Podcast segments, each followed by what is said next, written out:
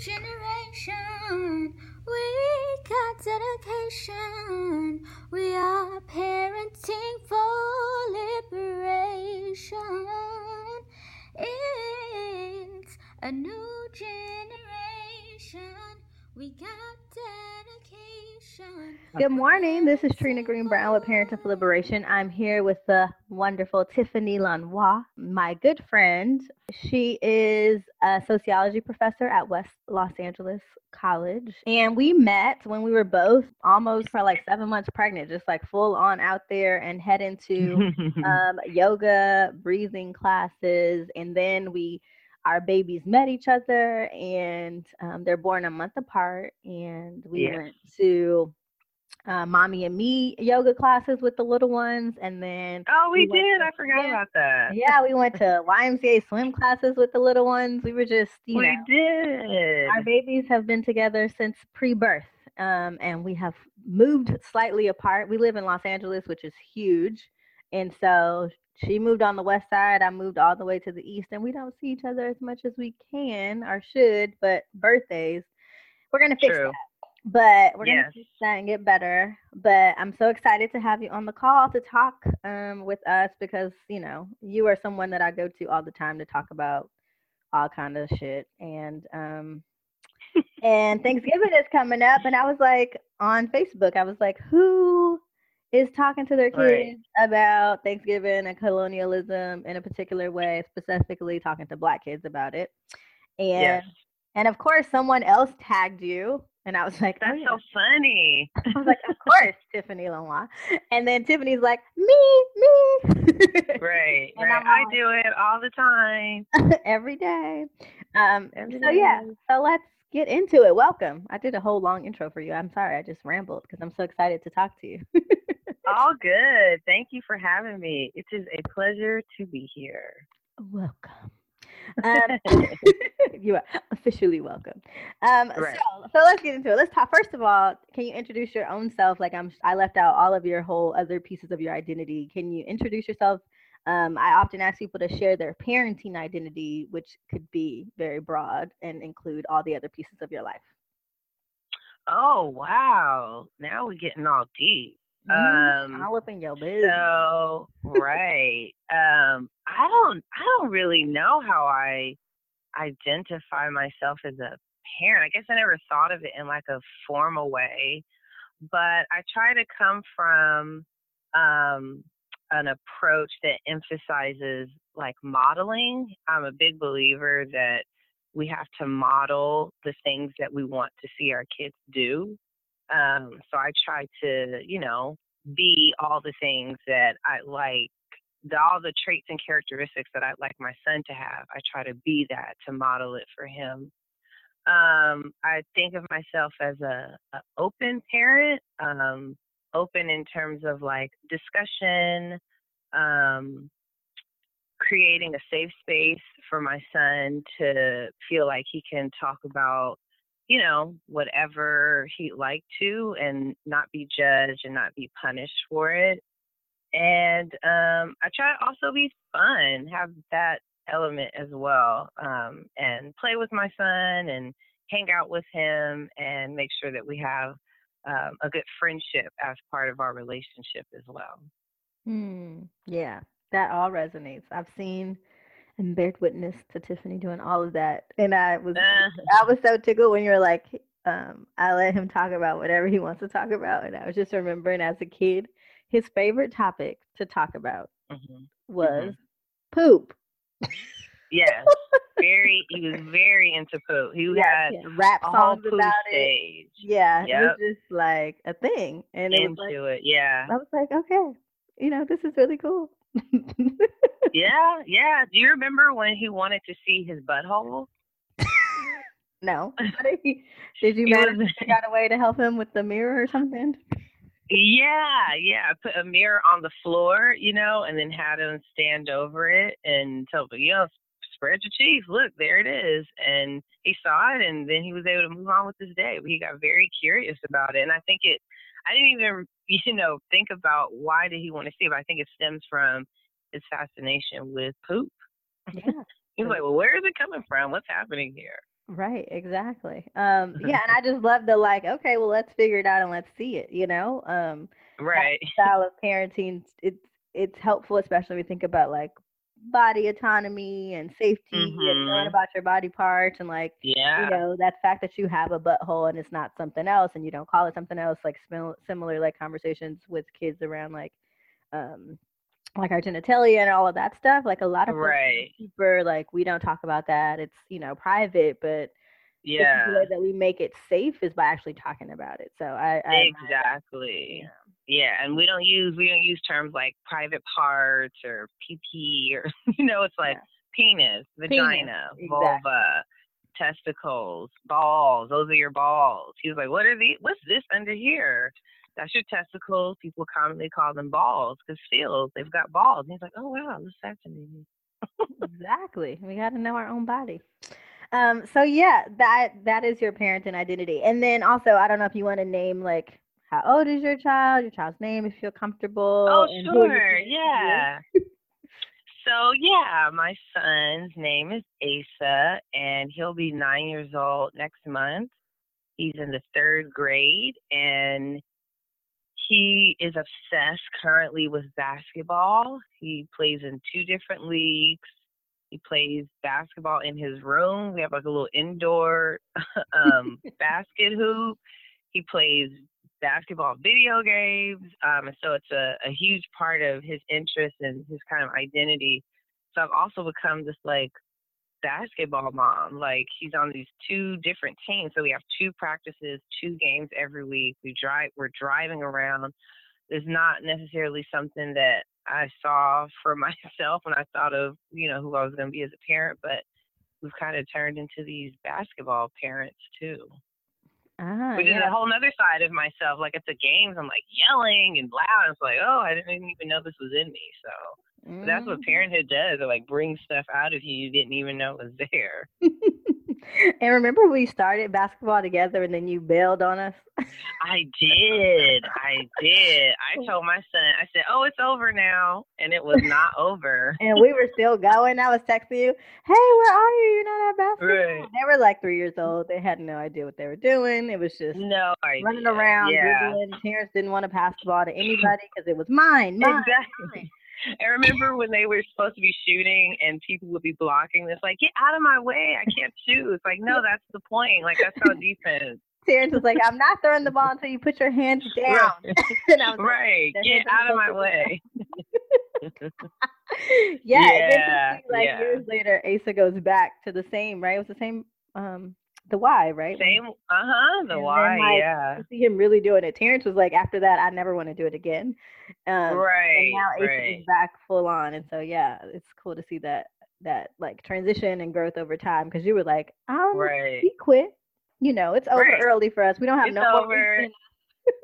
Yeah. Like waking up Saturday to do this. I was like, mm mm. But you know, once he for showed. Yeah, a real interest in it, and you know, then it's like, okay, I'm I'm gonna support you. We're gonna do this. Yeah, now I'm gonna get up. yeah, exactly. Letting them choose and like them lead what their extracurriculars are is really. Yeah. Something I learned because Terrence is not into much of like any organized sports, hmm and you know that makes some people in his family who really you know dig that kind of stuff feel a certain Mm, kind of way. right. Like all the other kids have like cute little uniforms and stuff, and I was like, right.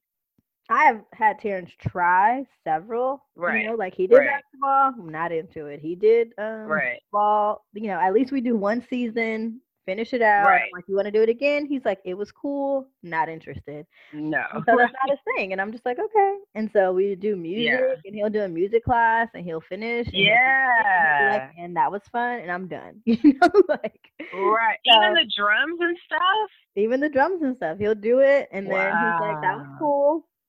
That was a Yeah. good experience." I feel like he's gonna be super eclectic and like maybe more Romsey around his particular interest. Um, Mm, he's not like sucked up into one particular one yet. Um, right. But I'm like letting myself be comfortable with that and trying to help other people be comfortable with that. Like it's not Yeah, a, it's yeah. not like it's not a loss or it's no like there's no deficit or negativeness around Right. him not being into one particular thing. Um, No, no. And I think there's so much like societal pressure now to like get kids involved in stuff and like at younger and younger ages Mm-hmm. and this sense of like that they need to be in these things and after school stuff and organized sport and it's like they actually don't need to do that. I mean there are benefits to it and if they're into it, but if not, I don't think it says anything negative about the parents or the kids. Like everyday life is probably enough for him. You know what I mean? He's like, I got like, enough. I got like, homework and I got school.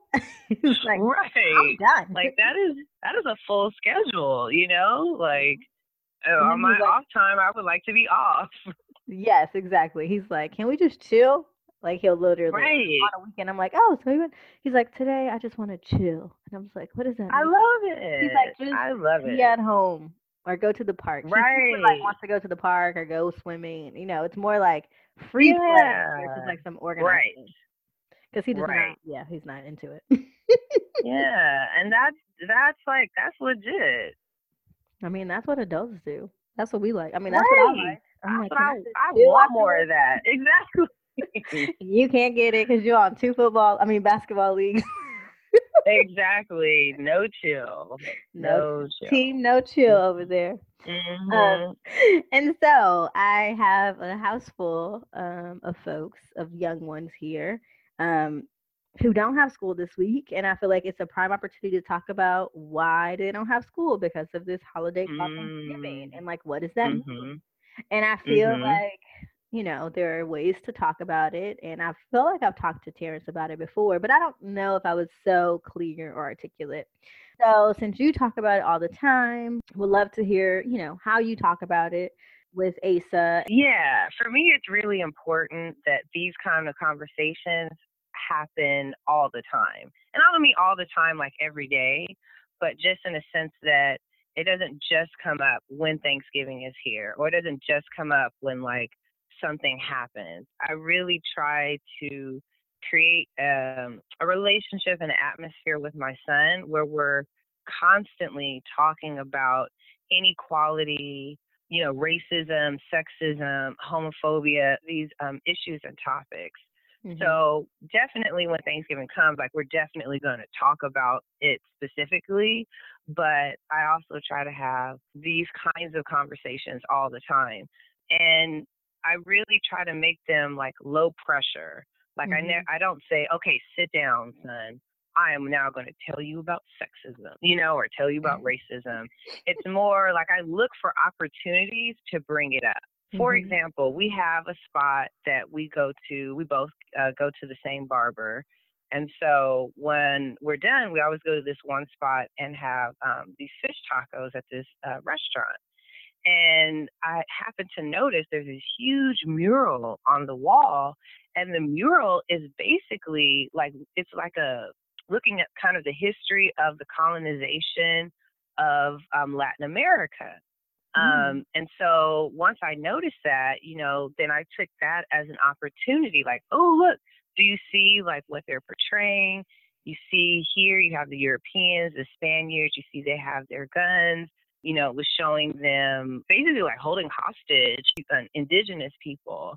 And so, you know, like we talked about what it was portraying and what, what it was showing and kind of how that history fits into kind of you know, even what's happening today. Like, well, how did America, the United States, become the United States? You know, like a Mhm. very similar thing happened here.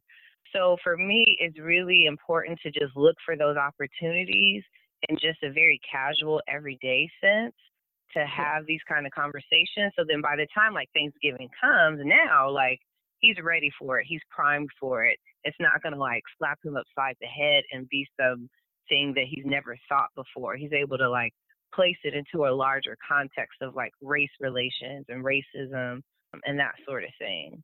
Mhm. So, yeah, so that's, you know, important for that's an important element for me is just making sure that it's a low pressure thing and that it's just a, a constant conversation. How do you connect it to like current events when I'm thinking about right, like the Dakota Access Mhm. Pipeline and then like recent oil Exactly. things like that, and some folks are making the connections to like the NFL and like the um the different teams Yeah. that have the mascots. I don't know if he's into football and stuff like that. Um, but like, Well, we're boycotting this year, so you know, there's no football in our house. But up Mhm. until this season, you know, we did we we watched, but we we have talked about, um, you know, the protests, and you know, he has a Kaepernick jersey, and we Mhm. talked about you know why we bought that jersey and what Kaepernick is doing, and the top, you know, the conversation that you know Kaepernick wants us to have about police brutality and people of color and how they're treated by the police. Mhm. Um, so yeah, you know, I want him to be able to connect all those things to, you know, these larger concepts like racism and white supremacy. So Mhm. that he doesn't think that, oh, they're just these isolated isolated things that are happening. Like, no, oh, it's part of this larger kind of issue of race relations just yesterday we were leaving my mom's house and she lives in Inglewood, a predominantly black area. And he know he said, Oh mom, there's why is it that there's like there's so many black people that live over here, but where we live, you know, there's not as many. And so then that opened up a conversation about race and class and opportunity and how how much money you make determines where you live Mhm. and how there's different um, you know social services are connected to where you live. And so if it's a low income area a lot of times the social services aren't as good as high income areas. Um, he was noticing the area that my dad lives in had a lot of trash on the ground. And he was like you know where we live there's not a lot of trash and we live in culver city and probably like a, a middle class neighborhood my dad lives in a low income neighborhood and I said, well, you know, that's part of actually the social services. You know, the city comes around and, you know, they are supposed to keep areas clean, um, public areas. And, you know, where we live, there's more money for the city to do things like that. And then where dad, where Papa lives, there's not as much money. Um, and so those kind of social services don't necessarily happen as often or to the same, you know, same quality as they do in our neighborhood. Yeah. And we and then we actually started talking about just the, the like how racism can be perpetuated like one generation after the other. So he knows that like we've been saving to buy a house and he Mhm. had another friend that their parents were also saving to buy a house and they were they've been able to purchase a home already and Mhm. so we're still saving and they're white and they told me that part of how they were able to do it was that their parents gave them money right Mhm. help them with the down payment Yeah. and so we were talking about that and i was like you know we don't our mommy and daddy's parents they didn't have the opportunity to purchase a home to get uh, you know as much education so they could get good paying jobs that would allow them to accumulate you know build up money so that they can pass that on to us.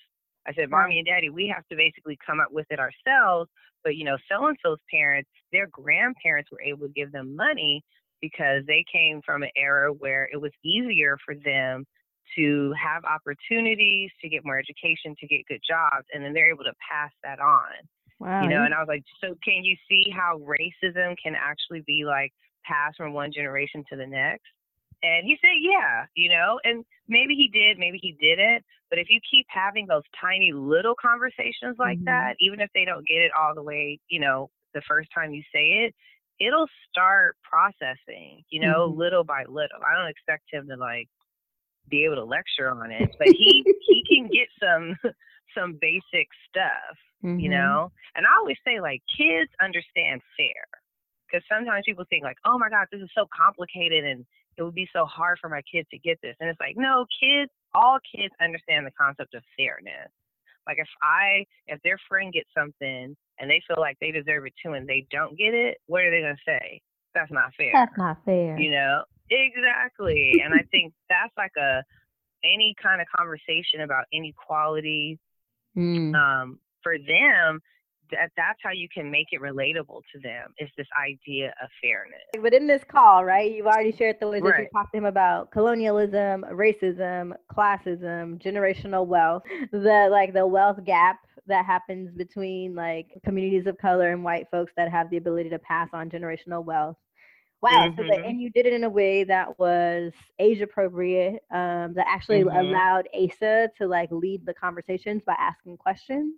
That Mhm. isn't like, okay, everybody sit down. We're going to talk about racism. Exactly. Yeah. So really um, appreciating the ways that you talked to him about it and the ways that it came up and the ways that you get use it like personal examples, right? You personalized it. mhm. Um, Right. yeah. Right. One of the isms that we didn't talk about is like heterosexism um, and Mhm. heteronormativity and homophobia and even transphobia. Like, how do you talk to Yeah. about that stuff? but you know, of course, inter, inter thinking about intersectionality, like you know, we also deal with sexism and homophobia, and you know, there's these other things. You know, I've had some of these challenges with my father, who's quite a bit older. He's 85. He's from the South, and so I remember one time he asked Asa, "How many girlfriends do you have?" and Asa was maybe like five or six or something. And so he's in his mind, he thought, how many friends do you have that are girls, right? right, right. So he starts naming off all of his friends that are girls, and my dad's like, "Yeah, that's what I'm talking about." And I said to my dad in front of him, I said, first, that's an inappropriate question to ask a five-year-old. Um, you know, you never asked me how many boyfriends I had, and and when you did, you weren't doing it in a way to like. If I would have listed off a bunch of boys, you wouldn't have been happy. It would have been the opposite, you know. And I said, and we don't know, you know, his sexual orientation. We don't know if he likes boys or girls, you know. So and it's it's up to him. And Ace was like, yeah, it's up to me, you know. And my dad was like, well, whatever. I'm not gonna touch that. And I was like, yeah, good. Then just don't say nothing. right. Well, you got Great, you got off easy. right? With Exactly. the, I'm not gonna touch that because ooh, I could imagine. I can imagine Yeah. folks won't touch it, but they will still say something and not touch it because yeah, we've had the conversations about sexism and that just led to a conversation about sex, and I was like, oh, we're talking about sex, okay.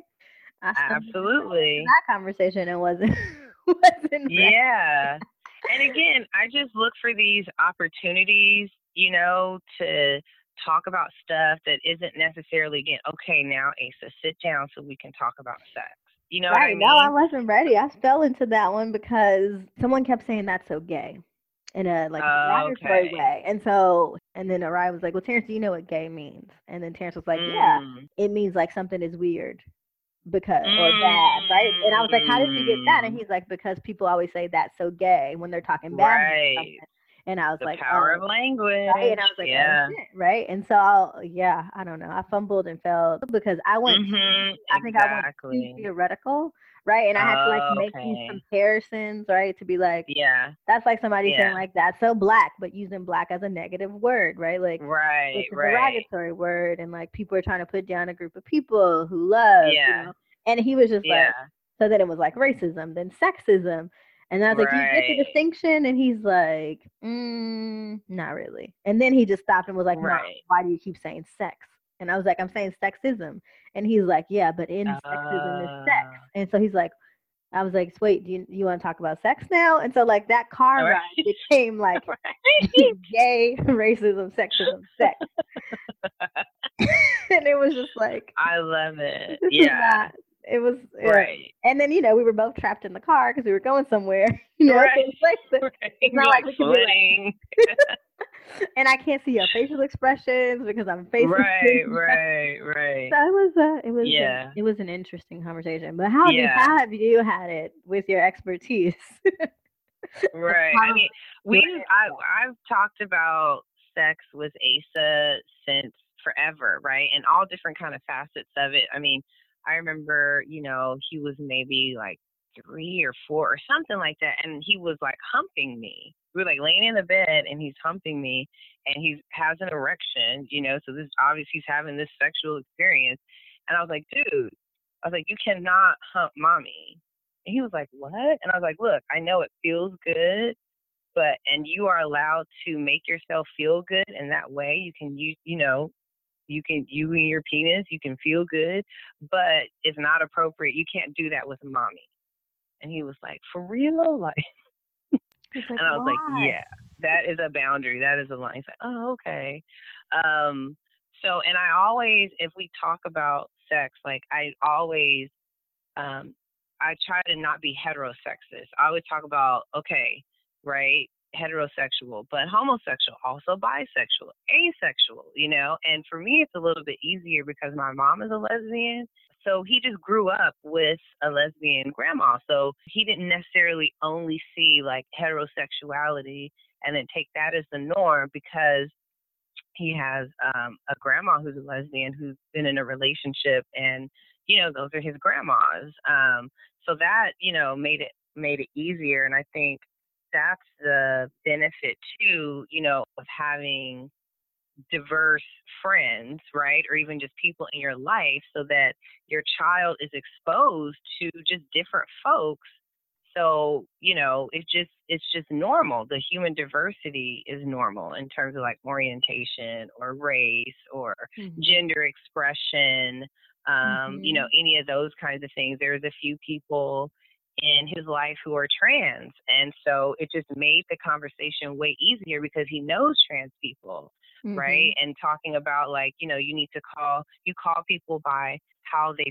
feel not just assume based on how they look Mm-hmm. And so if they're telling you, you know, you refer to them as he, him, then that's what you refer to them because what you respect is how they identify, how they see themselves, not how you see them or how what you you assume. Mm-hmm. So it made the, it makes the conversation because that can be very theoretical, right? And like, mm-hmm. well, what does that mean in trans? But it's like, oh, oh, you mean trans like, you know, Tina. Oh, okay, she's trans. Oh, okay. Mm-hmm. And, you know, mm-hmm. not outing anybody. I mean, this is someone who is very open about their transition and Asa is seeing the transition. Um, mm-hmm. and so it makes it takes it from being something theoretical to just it's real, it's life, it's people. Right. Yeah. You know? No, that's so true. Because after that long ass car ride with Terrence, it took me like actually just me like naming right. a lesbian couple in our family. Right, like, right. Oh, right. and I was oh, like, that oh, relationship right. okay? And he's like, yeah, it's fine by me. I was like, exactly. I was right. like, that is what that is. And he's like, oh, and he's like looking at me like, why did we just spend 30 minutes about this when you exactly. Why you didn't just say that? why didn't name these people that I know, right? And so and we have to be in community yeah folks right and i think it's equivalent exactly. to like like white folks wanting to talk to their kids about racism but exactly. then they don't have any black friends in their lives so hello like, mm, you can't really talk about this.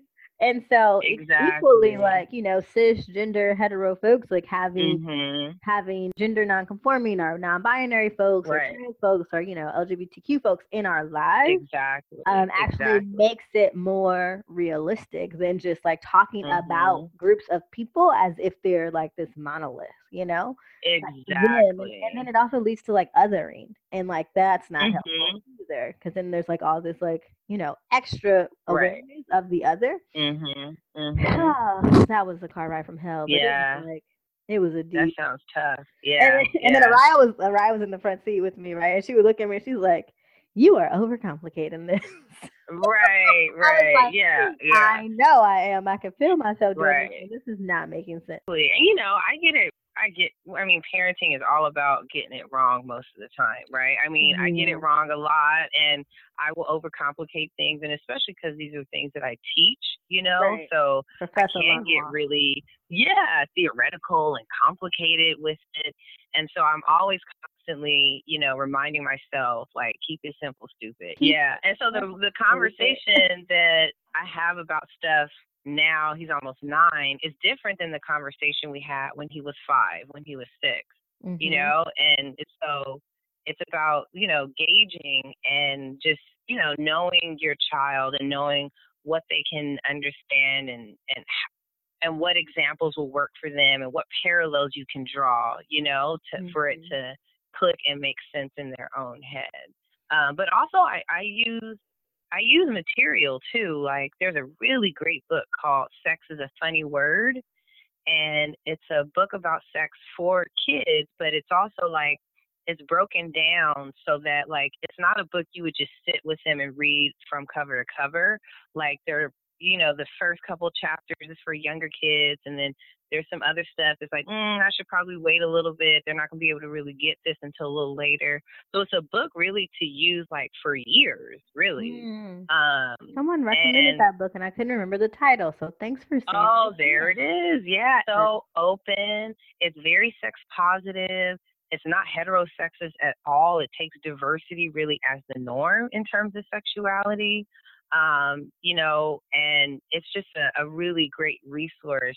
There's also lots, you know, full circle going back to Thanksgiving. I remember I came across um, a short video on what Thanksgiving means to Native Americans and it's these young um, indigenous women sitting around a Thanksgiving table, and they're talking about what the holiday means to them. I remember showing him that because I also want to make sure that, like, I'm not speaking for folks too. Like, I'm, I want to give him the perspective to be able to understand people and their experiences, and then like expose him, you know, to folks talking about their own experiences. Um, you know, and hopefully he has the perspective to be able to hear. We talk about allyship all the time and Mm. how like his privilege as a boy. Um, one time he had a he was in a hamster buddy club, right? At school. Hmm. He's like, Oh, I'm in the buddy. hamster buddy. I, they ain't got no hamster. I don't know why. I was I was like, Do y'all talk about hamsters? He was like, No. But for whatever reason, because kids are weird, right? Mhm. And so I said, Oh, well, who's in the club? And he named off everybody, and I noticed that they were all boys. And I said, Well, are there any girls in the Hamster Buddy Club? And he said, No. I said, Well, why don't you think there are any girls in the club? And he was like, I don't really know. Like, you know, John is the, you know, the leader of the club, and he's the one that determines, you know, you can be in it or not. And I said, Well, do you think it's fair that there are no girls in the club? Like, maybe girls want to be in the club. And, you know, he thought about it. And I said, well, you know, this might be a chance for you to use your um, privilege as a boy, you know, because obviously this John is picking boys.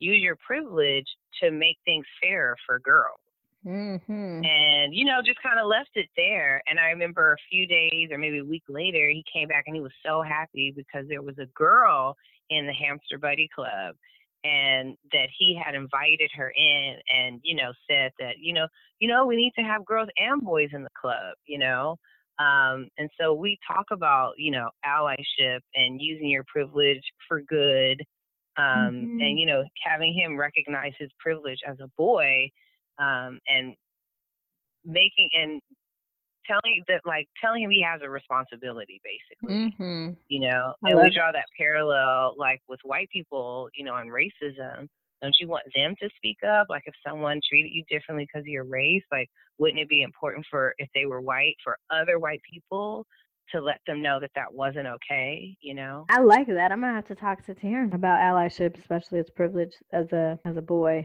mhm I really like that. So in your story, you were Yeah. talking about like living in Culver City and like Asa acknowledging Mhm. or realizing or having an awareness around like the number of um, Black folks in Inglewood, where his grandma lives, um, and also the number of Black folks um, in Culver City. And I remember at one Mhm. point you were talking about like the impact of him going to a school um, that is diverse, right? But um, no no, okay, not not really I feel like I feel like I use diverse with the little, you know, quotations because right right Terrence right goes to a school in Orange County that is quote unquote diverse.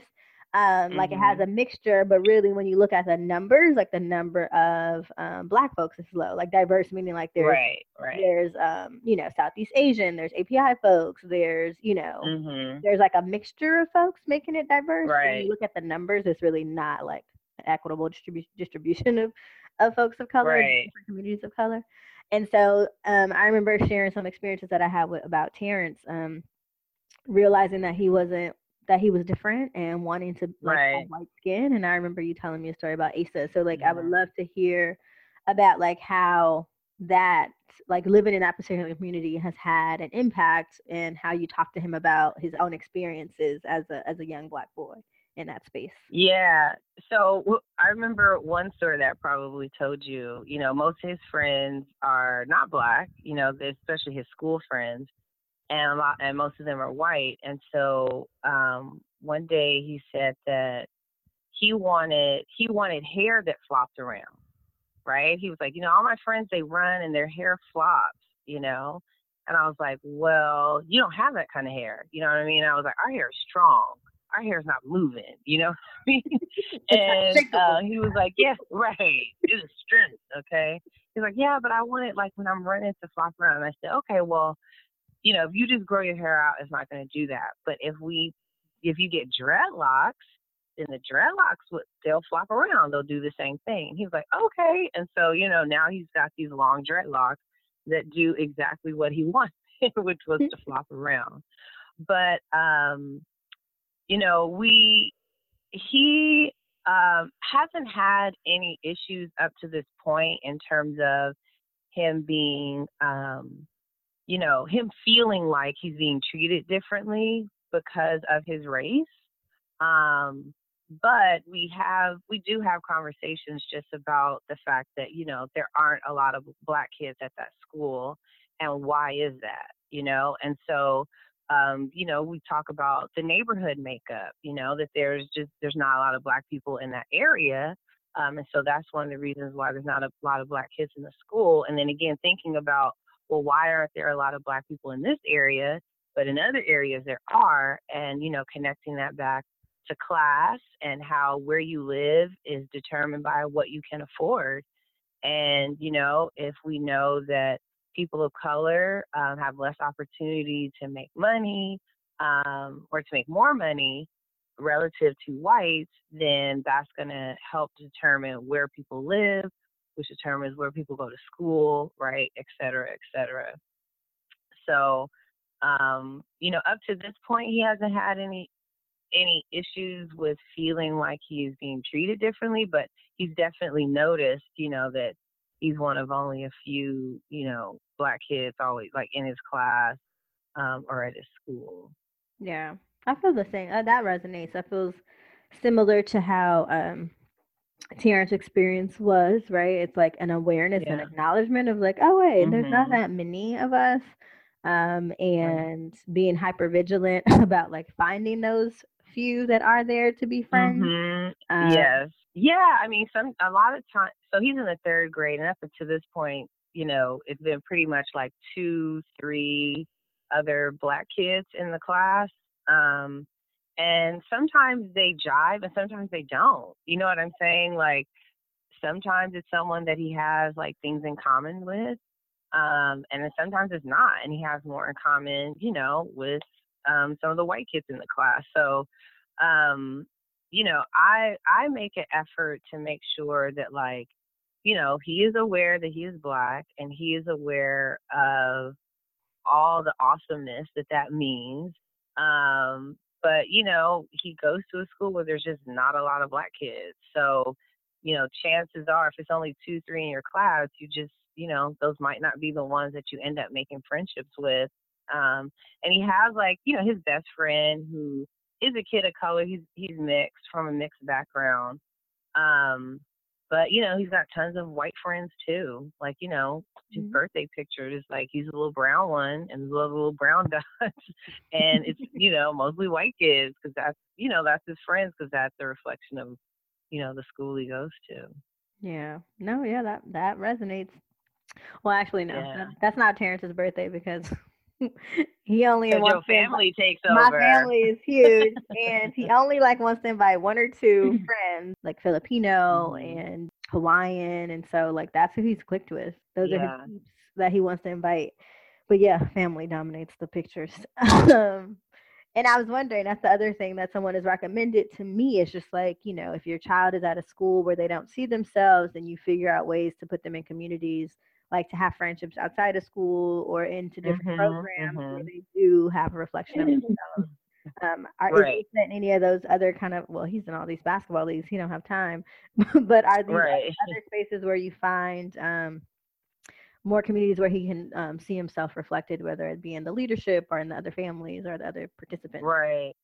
Well, um, definitely with his, you know, his friendships with folks outside of the school are mostly um, with black kids, and it's a lot of you know like us, like we're friends, um, and we have kids, so you know our kids will get together.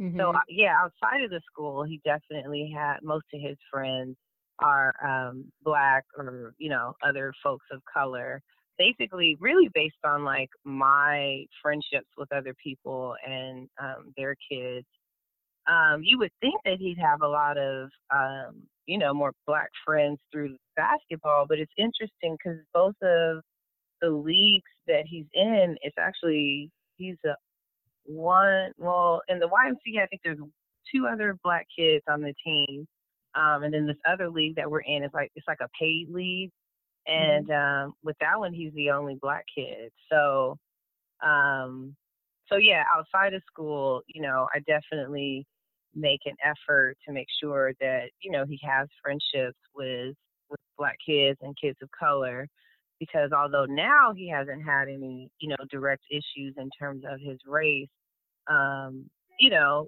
chances are that is down the road. Um, and so I want to make sure that he has folks that are his peers too, that, you know, he can talk to me, but also friends, friendships that he's developed with folks um, that he can use to, you know, push him through those kinds of experiences. Hearing you say like you want Asa to have a community of black folks so that when he's growing up, he can have peers that he can turn to and relate to about the ways right. that racism and classism and all of that is going to impact his life. And so I think about us yeah. as parents having a community, but also our kids being able to be in community. Right. Um, I right. remember you made a call for a group on social media, Mothers of Black Boys. You created Mob on Facebook. Yeah. And then. Which is totally defunct now. You know, no shade about Mob. Like, right? Parenting for Liberation has been, you know, I've been doing the podcast and the workbook. Yeah. Um, but we gathered last year for Black Friday. Um, Pantry right. hosted an event, and we're not hosting one to the, the day after Thanksgiving this year. But just thinking about like how can we and how do we create community space for parents mm-hmm. who are raising Black children because it is a particular impact that all of these right. multiple intersectional oppressions have on us. So, what were your hopes with Mob, and do you have kind of insights about our Black Friday gathering? Well, the hope behind it, why I created it, was because there is a particular need for parents of color to have other parents of color that they can lean on, that they can talk to about the particular, you know, challenges that come along with raising kids of color in a racist society, you know? So I think, you know, things like what you're doing, right, with the podcast and the event you put on, um, I think that's necessary. And I think for me, like, it's important for me on the micro level to have those to have relationships with other parents of color that I can talk to about the experience of being a parent of color. I also lean on my mom a lot um, because she went through it all, right? And she's still a parent right now, even though her kids are grown. Um, but I, I find, you know, that there's a lot of wisdom in the generation, you know, before us that had the, the same experience and in some ways even more challenges than what we um, have we have today. So I also try to lean on, you know, older folks in my family, especially my mom, and talk with them about, you know, what were the things that worked, what were the things that didn't work, um, and you know, use that with my own parenting and having very open conversations, like you know, with my husband about it. And you know, parenting is something that we do, we live it, but we also talk about it a lot. Like you know, we almost have like debriefs um, about, you know, what kind of is going on with Asa and, you mm-hmm. know, what we think we need to do or not do. Um, and so I think having that kind of parent, uh, partner for a parent mm-hmm. and having those conversations is also really important um, or has been important for me as well. Yeah, that's necessary. We got to have a squad, right? And if that if mm-hmm. that person mm-hmm. is not, you know, in your home with you, you're not co-parenting with someone, right? Like you need a squad. Right. I, feel, I feel like I have a village, um, right, with yeah. parents and the grandparents and the papas and the grannies and exactly. my husband and his father.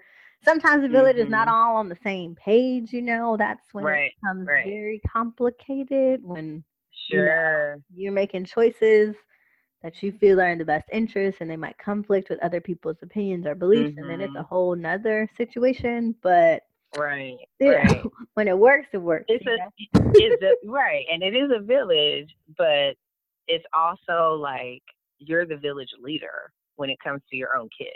Yes, I'm so grateful that you are in my sisterhood of motherhood. Um, Yes. and that we have each other. Yeah. And just love to like have these conversations with you because you are the shit. And Oh well, it takes it takes shit to recognize shit. So and I sometimes we are some shitty messes and no, no. I mean, you're definitely a. I mean, you're a huge part of who I would consider part of my tribe and village, and we've had so many conversations, you know, about things over the years that have really had a huge impact on me as a parent, as a black woman, as a black woman as a parent, right? So, Mhm. you know, definitely the, the things that we talked about in terms of having that village and community, you know, is key. I really appreciate you and love you and sending you and Asa and the whole fam much love and appreciation. Yes. Same here. Same here. Love you, love you, love you. All right. Talk to you later. Bye. All right. Bye.